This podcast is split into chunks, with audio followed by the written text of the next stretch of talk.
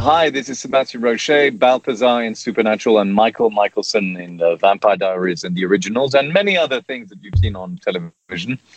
Please, please listen to Spoiler Country, and you'll have a great time.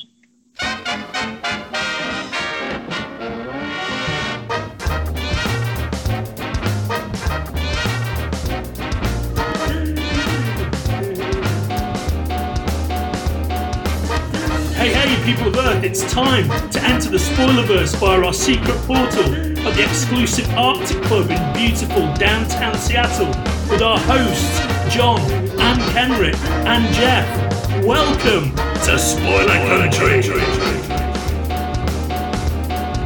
Hey, if you're listening to our show for the first time and you're on one of the social medias that we're on, like Twitter, Facebook, Instagram, any of those kinds of things, you should always check us out on spoilerverse.com. But if you want to keep up with our latest episodes, you should bring out your smartphone, get into your favorite podcatcher, find Spoiler Country, and hit subscribe. Then you'll get all our new stuff. And if you want to reach out to us, you can do that in two ways. You can call us, leave us a voicemail at 707 656 2080. Again, 707 656 2080. Or you can shoot us an email at spoilercountry at gmail.com.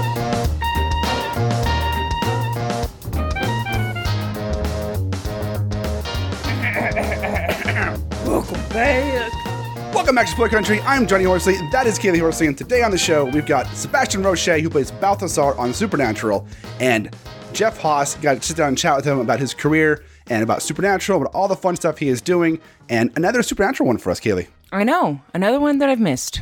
Another one bites the dust. I was going to say that too. No, it's kind of cool. We got so much Supernatural ones. We actually, uh, we're talking to Lucifer here pretty soon too.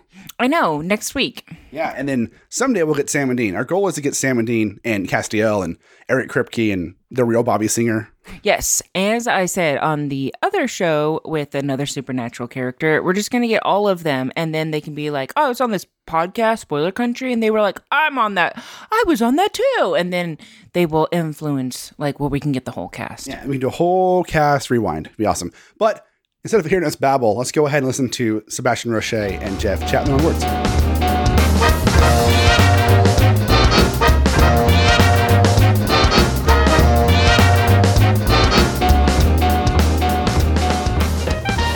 Hello, listeners of Spoiler Country.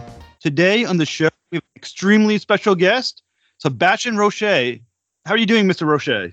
I'm doing wonderfully. So, how, how are we handling things in the current COVID world?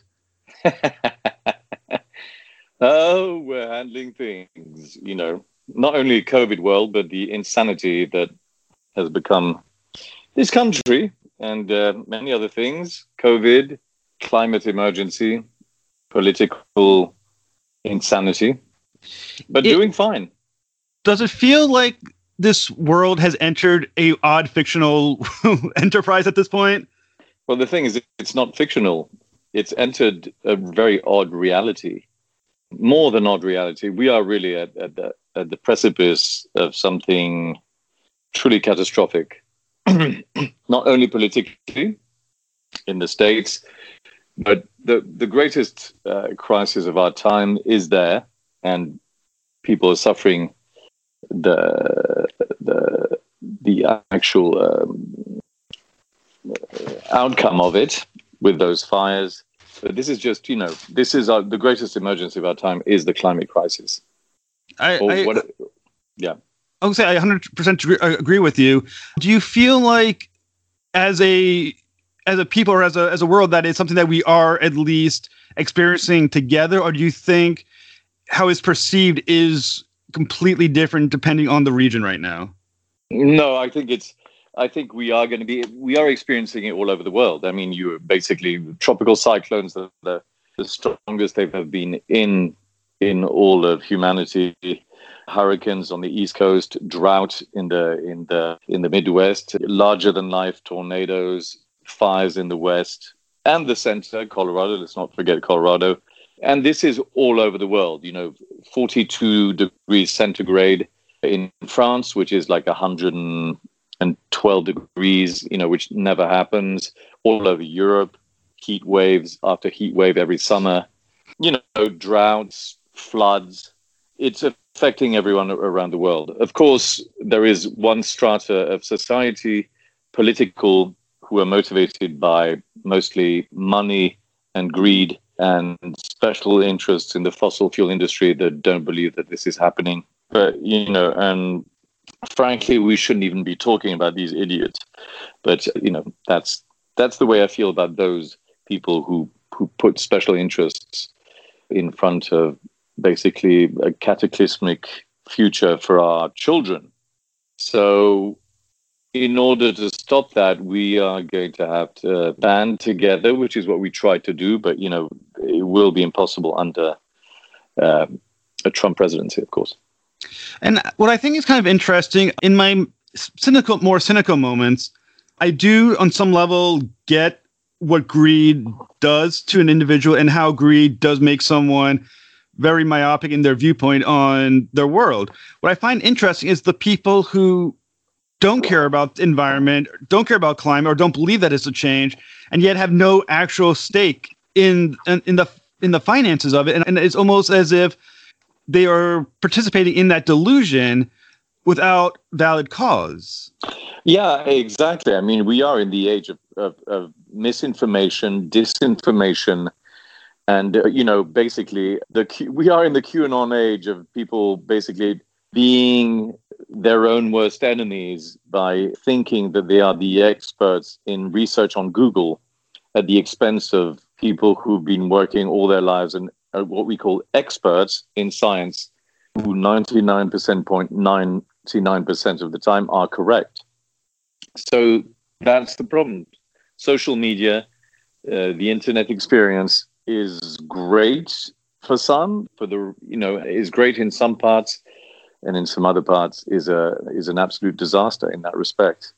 So because you have all these sudden these sudden pundits who sprout with absolutely no information, and uh, and people follow that propaganda, that brainwashing, and that rubbish basically that they spew, which are basically opinion pieces.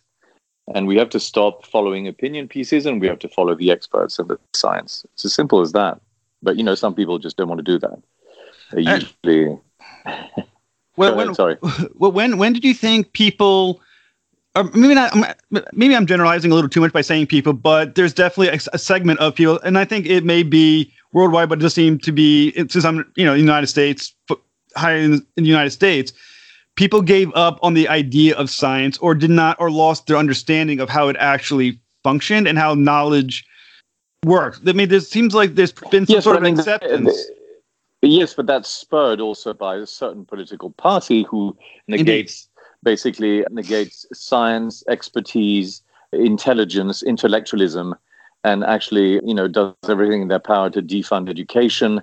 And and and you know we're we're, we're turning into into a true authoritarian state, uh, a la 1984. So there is, you know, there are, there are two very defined parties now, even more polarized because basically the Republican Party has become the extreme right white supremacist party. Exactly.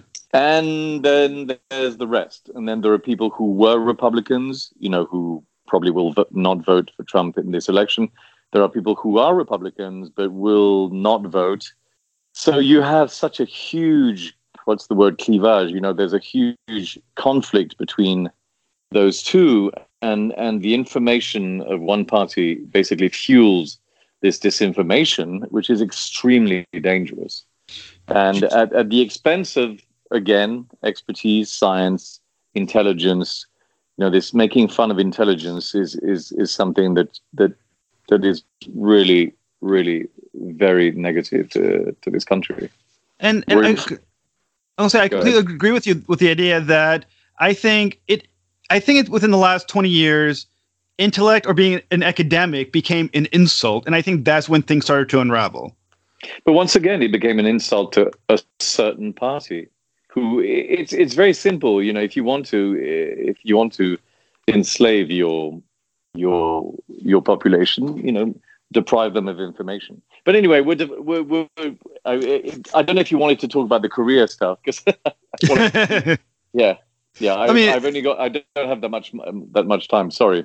Oh, uh, I I totally understand that, and I.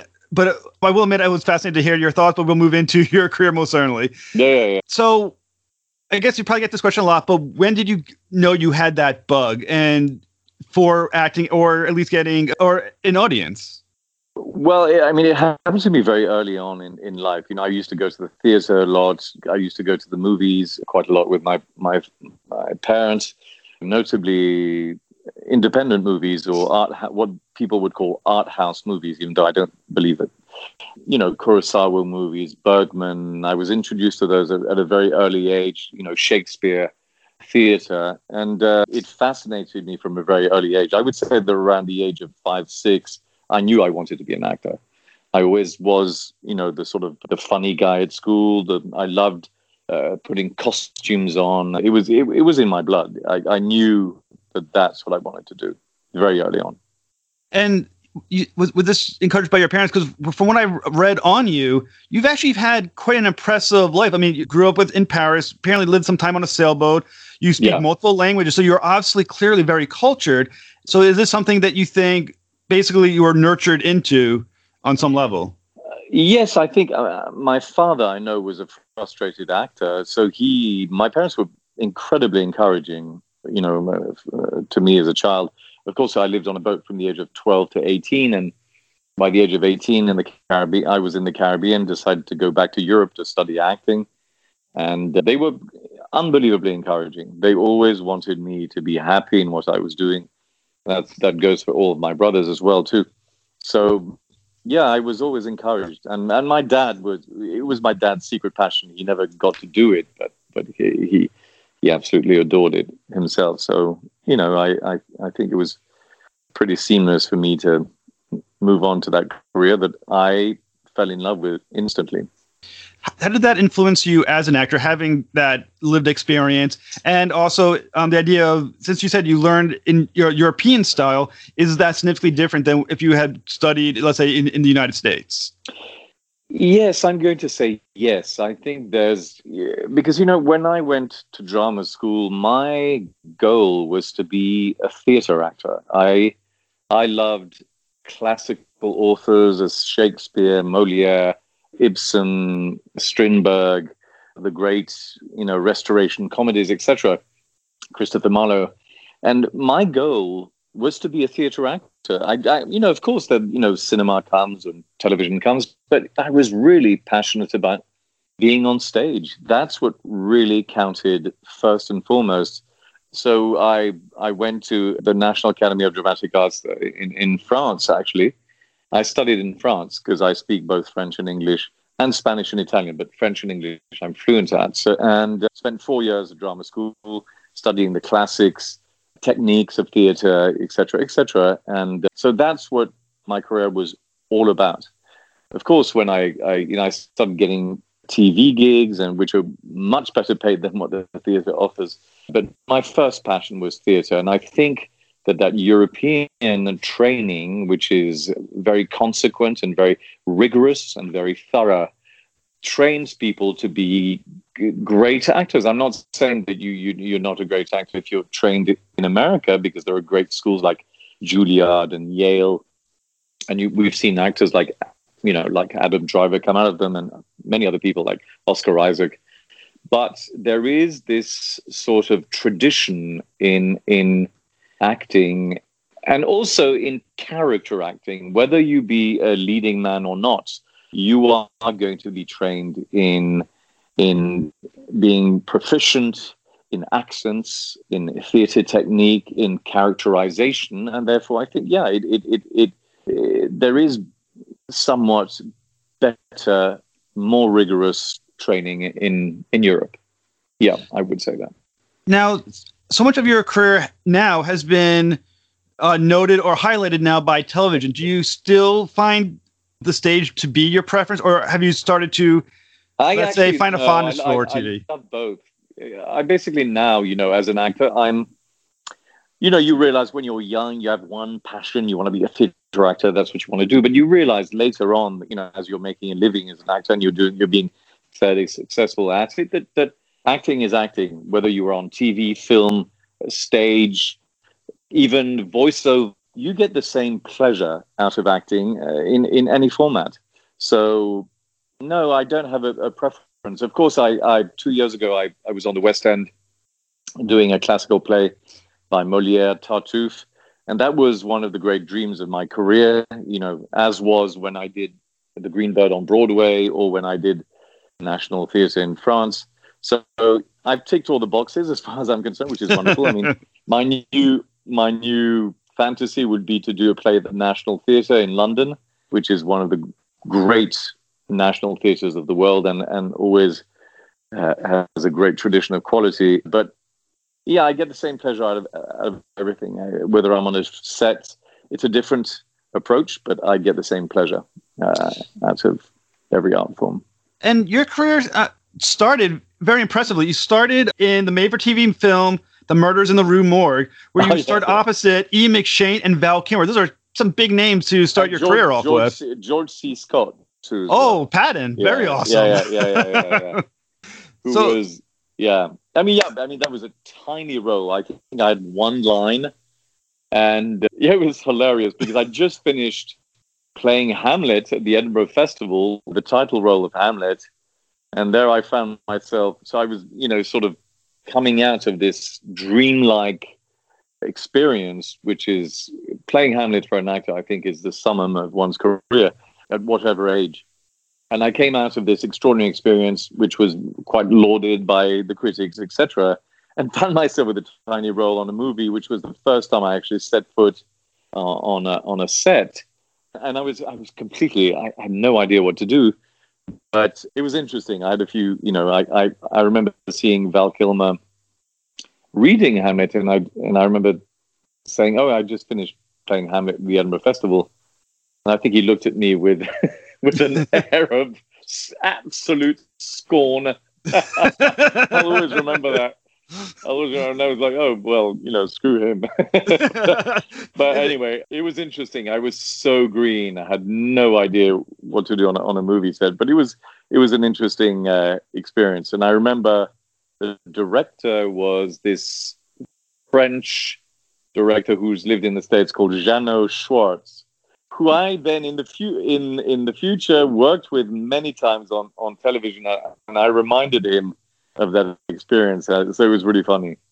That, that, that's really cool. And like I said, and, and, and I would love to know why Val Kilmer was so scornful. Do you think it was well, like a rivalry was, thing? Uh, I think I was a lowly one one line actor, and he was the star of the show, and he was like, you know, don't disturb me, you little pest. well, I remember that time when I was like, I was a little put off, but you know, who cares? But then you build now, a thick skin as an actor. And, yeah, and like I said, now you're big enough that you can be that guy to somebody else, some one line guy. You can be no, like, Jesus, ne- I'm no, Sebastian I would, ne- I would never do that to somebody else. I would never do that to a young actor who's literally going. now, when you're performing, like I said, you're, that was when your first your first role on for TV. When you watch someone like George um, Scott and Ian McShane act, were you able to draw from them as well and learn something about? Well, I did. I, I, you know, I did. I mean, I, you know, I knew. I didn't know Ian McShane as well. He wasn't as well known. I don't know if you remember in those in the eighties. But George C. Scott for me was. I'd seen Patton. I'd seen. I mean, uh, how many other movies uh, had he done? Doctor Strangelove, many other films, and and and recognized him as being an extraordinary actor. And actually, I got to meet then Campbell Scott, who's his son, and it was really who's actually a delightful human being, and he him telling me stories about George C. Scott. Yeah, I mean, you know, I, I do draw inspiration from many actors. You know, as a child, I drew inspiration from Laurence Olivier, from Errol Flynn, from all my heroes as a, as a kid. Of course, Brando, Pacino, De Niro, who in Europe, of course, were uh, in America too, but in in Europe were gods. You know, gods of the screen. Mm. Actually, my my first gig actually in America was doing a play opposite Al Pacino, you know, but uh, so that was extraordinary for me to do that in New York. Anyway, I'm diverging. I'm jumping a few years. no, like I'm fascinated to talk to you, so you're welcome to jump yeah, backwards, yeah, yeah. forwards, any direction you want. And I think it's kind of interesting. I'm so sorry. I only have 10 minutes left because I have to run. Is that okay? Yeah, no, totally. I actually only I was going to hit on very briefly Vampire Diaries, a couple questions on Supernatural, and just let you let tell me about Batwoman. But okay, well, yeah, go ahead, go ahead. So what I was going to say is I found it interesting that for a stage actor, that you did become synonymous at some point. It seems like with su- the supernatural type stories, like the Vampire Diaries, like supernatural, and on some level, superheroes like Batwoman. Was that a surprise for you? No, actually, it, it just it just happened. It, it just happened. I, I, remember I was shooting Fringe in, in Vancouver, and my manager told me go audition for Supernatural, and I was like, oh, I've auditioned for them nine times. They should offer me the part, and then he insisted, so I went, and Robert Singer was there in the room, and I did the audition for Balthazar and got it instantly, and I knew I got it. It went so well, and it really changed. It, it didn't change my career, but I mean, it did you know, bring on other parts, and it, it sort of started the my foray into after Fringe into supernatural stuff. I think it was no coincidence. I mean, the characters were really wonderful, and as Mikael Mikaelson was an extraordinary character. He could have been a Shakespearean character, you know, sort of monster of revenge and and pain and and and a character who was a thousand years old seeking revenge on his whole family is very sort of Shakespearean or or it could be a, a Greek tragedy. So they all fall in, in, place. And the character in Batwoman was kind of an interesting character. Me being someone else behind someone's face, and it was kind of so. All these characters are, are always quite interesting. Yeah, the common thread is is a supernatural aspect to, to them, but you know, a role is a role is a role at the end of the day, you know, whether it be some psychological drama, science now, fiction, it, it's the same to me. Well, you played back Balthazar, and, I, and when I look back on the actual number, you only were in six episodes of Supernatural, but it felt like you were such a, a larger part of that season. Were you yeah, surprised? It's, it's, oh, go ahead. No, no, go ahead. Was I surprised? Yeah, that people embrace you so thoroughly and you yes. became such a part of it. Yes, I was, but at the same time, I I think the Balthazar was written in with so much character, and I related to the characters so much. Basically, when I came on stage, the the, the costume designer said, "Can we keep everything that you have? I'll just, uh, you know, can I take a photo of you and I'll just basically buy everything that looks exactly the same and it's just so it was there was very much a part of me in that character of my humor my my my impersonation was very very close to me and it was so it was it, it, and I think his sassiness and his sense of humor charmed and, and, his charm because he's a very charming character charmed a lot of people and I, I was surprised because you know I did six episodes out of 22 but it feels like I was a major character in that season. It's funny, I, I and I felt it too every time I came back because I got along so well with Jared Jensen and Misha. I they treated me as an equal, so it felt as they always do with people that they really uh, get, get get along with. You know, yeah, it it it, gave me the the the security to to expand even more and have more fun with my character. And I think that's why it touched so many people. And and I think that your performance was extraordinary. You made you created such a fun character with Balthazar. And yeah. what was it like working against Misha Collins's character? And you had a great chemistry with each other. Yeah, it, it, was just you know it just so happened that it was like that. I think we had great chemistry because as soon as I came in, they cracked a joke, I cracked a joke back, they laughed, and they were like, "Yeah, okay." you're part of the club, dude. So uh, we got along instantly. You know, these are people. We're going. Yeah, I mean, they were so accepting of me that that it, it, it created a really reciprocal care for, for one another, and, you know, and, and it made the, the the experience all the more wonderful. And when you're having a great time, you know, you you do better work. And you know, when you have people who are as generous as they are, as kind as they are, as fun as they are, you want to have fun too, and you know it's it's it's contagious. So my experience on that was wonderful, and I'm sure a lot of people you know who were who you've talked to about supernatural will echo my words. It's just a wonderful experience to work on that show because these guys are so rare, so wonderful, so generous. Don't take themselves seriously. It's so funny that you know you can't not have a great time. Therefore, you're going to give the best of yourself.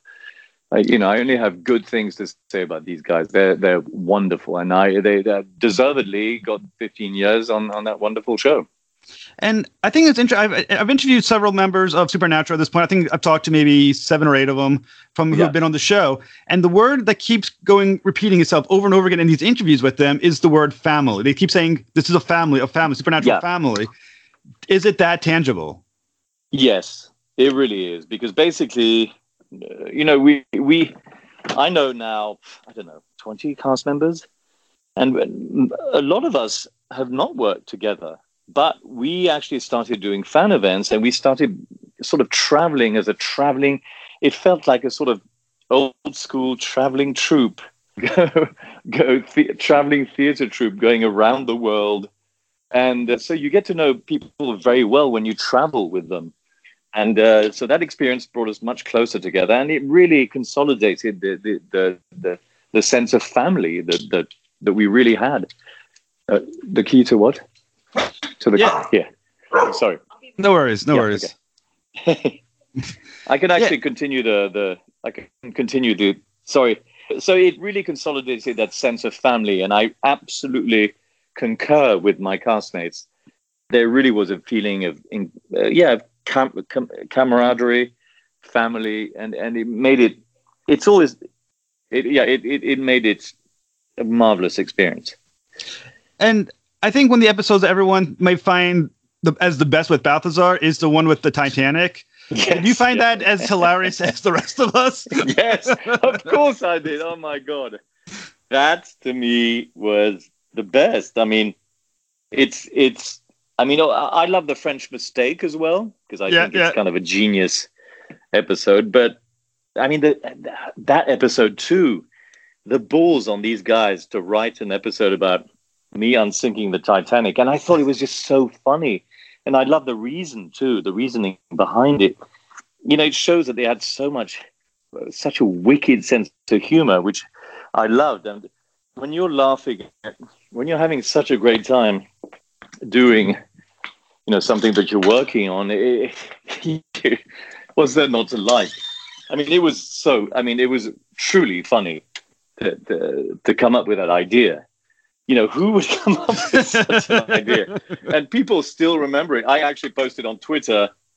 Don't worry, don't worry, fans. Your heart will go on. And there's a picture, and I said, "Sign Balthazar," and people reacted to it so well. It was incredible. They literally were like, "Oh my god, there he goes again." but it's perfect, and it, once again, it shows your love for the character as well. And I must say, like probably a lot of fans, I was really bothered that they killed you your character off. It, it was I was like, there's so much more you could have done with Balthazar. I actually was bothered too because I thought, my God, really? Why are you killing me, guys? I, I couldn't believe. I, I was really surprised actually because first of all, I was having so much fun, and you know, uh, they kept telling me, "Don't worry, you'll be back soon," and of course, that never happened. uh, I was hoping to come back in the last season, but it didn't happen. But that's that's fine. I went on to do other things. But it would have been fun. It would have been so much fun to to yeah. It would it, would have been really wonderful to come back or to continue as the character. I think I could have been a very good foil to Misha's character.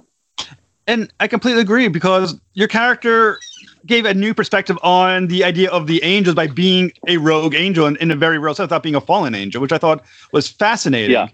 And I, we would love, I think all the fans would have loved to have had you back, especially when they introduced the alternate realities, you know, bring back Balthazar at this point. Yeah, at I know, I know. Yeah, yeah, yeah. Yeah. at least then you got to do Batwoman, which must have been a great treat as well. Yeah, that was a great treat. I mean, I you know, it would have been uh, I would have loved to have gone on a little more with that, but you know, then when I realized that I was someone else's when I was someone else's character, you know, I was basically a face on on the character. I was like, oh damn, I I guess I can't come back because I would have loved to have continued on that adventure. It's the same with Mikael Mikaelson. You know, I I, I would have loved him to, to to to continue living. You know, but it seems that I die in, in every in everything that I've done. I You're- basically am the guy who is going to die. You're, you're like the Sean Bean of the television world. Exactly. I was going to say, yeah, that's true. Good But and, and like that, and I think it says a lot about you as an actor that you seem to be on so many well-loved TV series, even if only for a small period of time. People always remember your moments in those small moments, you know, time. Yeah, it's interesting. Oh, hold on one second. Okay, I, have to go. Sorry. Yeah, no but, worries. Uh, c- conti- continue, continue. Uh, I, I, I could talk in, in the car. Oh, oh, no worries. I, I was going to just um end with some asking about, like I said, Batwoman. And from what you saw of Batwoman, do you is there any possibility at all that there could be you in a second season in some form? I really don't know, to tell you the truth. That could, but I don't think it's going to happen. I really it- don't think it's going to. It, it like I said, it, it, it really is um such a shame because like I said that once again it was a great performance. And Thank So- you. Yeah, I, I, I enjoyed it. I enjoyed doing it very much. so, what do you have coming up that maybe we don't know about for um, upcoming performances?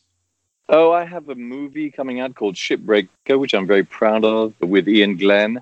I really, really love doing that movie, and I have an episode of uh, MacGyver coming too. oh, very um, cool. And and a few other projects in the works. Is Ziggy's not coming? Sorry. Oh fuck yeah, Ziggy's coming. Sorry, Yeah. sorry, I forgot to take my dog. no worries, no worries. I'm actually petting my dog while I'm talking to you. So okay, hold on. Because Ziggy was like, "I'm not coming." hold on. Go ahead. Go ahead. Continue. Hello. Oh yes, okay. So, so you're doing. You said it, it's named is a shipwreck. Shipbreaker. Oh, shipbreaker. And what is that uh, movie going to be about? It's it's a science fiction movie. Oops, sorry. It's a very high concept uh, science fiction movie, beautifully shot, beautifully shot, really gorgeous. And basically, I'm this man who's looking for a planet because basically, the, how can I explain it? Humanity can't live on Earth anymore, which seems very insightful. And they timely, yes. go to this this new this new planet called uh, New Kepler, and uh, I decide to then go to see. I'm a, an astronomer, scientist, etc., an explorer, and I decide to go back to Earth to see if it's habitable again. And I tell my daughter I'll be back, and of course I leave and never come back. And she goes to look for me on Earth, and adventures ensue. now, was this and film? it's and it's it's a beautiful, very moving film. that I really enjoyed uh, doing a lot. was it filmed prior to the lockdown, or did you go back to filming during it? No, it was it was filmed prior to the lockdown. Ha- have, have, lockdown. have you done anything during this period of lockdown that you've had to kind of adapt to how it's being filmed now, or any or any projects? Hello? Hi, can you hear me? Yep. Yeah, I was wondering, have you filmed anything during the the period of the lockdown that you've had to change or adapt to?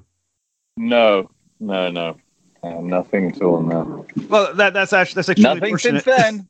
Well, and like I said, is, is is there a concern when you do have upcoming projects of what it's going to look like So because you- of the lockdown? What is what going to look like? Sorry. Have Have you had any concerns about what it's going to look like to start filming now that post lockdown? Yeah, of course. Yeah, I have many concerns about filming in lockdown in in the states. I don't think, judging for, by unfortunately how irresponsible people are, it's I, I really don't know when the filming industry is going to be able to to uh, start again. So these are definite concerns that I have because you know it's uh, the- business is starting again in Canada because they handled uh, coronavirus in a normal way. Yes. like any other normal country and then in Europe. So who knows? Maybe we'll have to go find work in some of these places. And yeah, and and and I think it's interesting to hear your perspective as someone who's been in the industry now for quite some time, and getting your thoughts on how things could potentially maybe normalize, hopefully soon enough. I don't think anything can be normalized until Americans decide. Well, until there's leadership at the top and there's contact tracing and mask wearing and te- enormous amount of testing.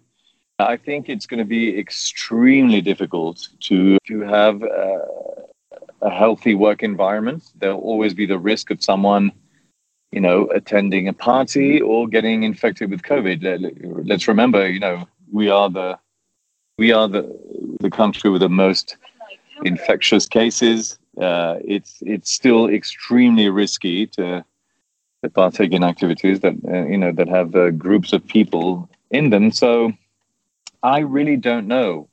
I'm sure they're going to try, but as soon as someone gets COVID, everything's going to stop, which happened in London with Robert Pattinson. So I really Yep. don't see it. I don't see how they're going to be able to uh, monitor that if there is not stringent rules, which there weren't, of course, in the UK and none in, in, in the US. So it's actually a little blow for the Anglo-Saxon speaking world. Y- yeah, yeah. Uh, I, I guess make America great again meant destroy every aspect of it. Exactly. So for Shipbreaker, is it? Do we have a release date and is it going to streaming now, or was it meant to go to theaters prior to basically the end of It wa- theater going? It was meant to go to theaters. It's directed by a German director. It's a very ambitious film. It was produced by Constantin Films, Babelsberg Studios, and some other big guns in Germany. It's English speaking. What's that? And uh, Roland, yes, sorry. And Roland Emmerich is the executive producer of that film. So it has uh, a, a huge cachet. And I think they wanted to release it in wide release in Germany, which they might do because they they have a handle on on that. So I think it was supposed to go to the Toronto Film Festival in September. Can you hear me still? Yep. I, yes, I can. Uh, you know, and of course that festival was cancelled, and I think it was to be released at the towards the end of the year, but who knows? It might be pushed till 2021. But it's something I'm really proud of. I really, really, uh, you know, it's a it's a beautiful one of these beautiful character supporting parts that I really enjoyed doing. And there's a lot of heart in that film. You know, it's not only a science fiction movie about science fiction. It's it's it's really about it's really about the fate of humanity and connection and loss and and relationship between a father and uh, or a daughter and her father. So yeah, there are many aspects that I think are going to appeal to, to to a greater public. Um, I'm really proud of it. It looks amazing too. It really looks amazing, and I really truly enjoyed working with uh, that wonderful young director Tim Fehlbaum. Yeah, as like every great movie is about something beyond the immediate sense or the immediate genre that Yeah, it exists yeah. in. And it does sound like a, fa- a fascinating movie, and I do hope it does make it to theaters because it sounds like something that should best be watched on a large Yes. screen. Yeah, yeah, because it really looks stunning. Like it, it looks like a gorgeous Ridley Scott. You know, it's actually it, it might be. It's either going to be Shipbreaker or Haven Above Sky. I prefer Shipbreaker, but they weren't sure about the title because of legal reasons. But so if you're looking for it, it might be under Haven Above Sky. So, just so I- I- you know, on, on IMDb or whatever, you know. I, I would say Shipbreaker sounds a little more exciting. It, it's something about the, the tightness of the name just sounds a little more. Ma- ima- it, it grabs your imagination better. Exactly. Yeah, yeah, yeah. But yes, and I like I said, I look forward to seeing it. And I want to thank you so much for giving me all your time. And I think that was extremely great of you. Oh, thank you. My pleasure. That was a pleasure, Jeff. Oh, thank you so much.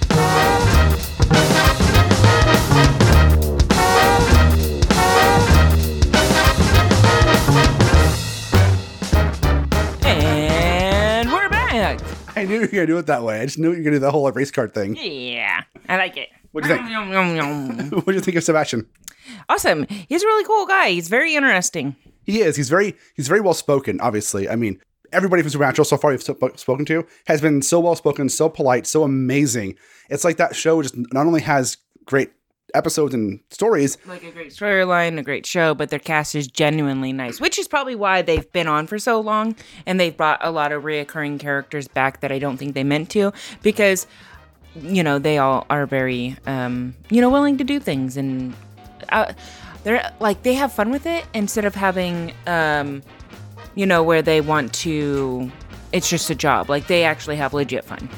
right? I think. Well, I think if we were on Supernatural, I'd have legit fun with it because I still say my favorite episode is the one in season seven when they go to the real world and they're actors. Oh, I know. I love, I, well, they do so many silly things. I love it when shows Is the Titanic? Yeah, we. I mean, we always love those ones, and um, but uh, you know, I know his career's been more than Supernatural. We're just big fans of that um, that show. We started late in the game, but you know, he's done lots of other things that are really cool as well. So yeah, Thanks for coming on, Sebastian. I appreciate it. If you want to come up on any time, you know, it'd be great. But we have a couple things I got to tell you. Kaylee, you want to tell me about the website? Put it on the spot here. SD SP Spoilerverse.com. um, something spod.net. scpod.net is what it is. It's also spoilerverse.com. You can see how much my wife pays attention to what we actually do here. Um, I hear a lot of the one-sided, so I feel like I know. Oh, uh huh, yeah. And what about this? So I always hear that portion, so I don't feel like I need to also listen to another hour of just the other side. That's her polite way of saying I don't listen to your podcast. Um, but I do a lot of other things for the podcast. I am Very supportive, this is for sure. I am supportive. I am a contributor of my voice when Kenric cannot. Been on the show multiple times. You were on the Jessica Jones episode, which was one of the most popular ones. I do. Oh, I love the Jessica Jones. Yeah.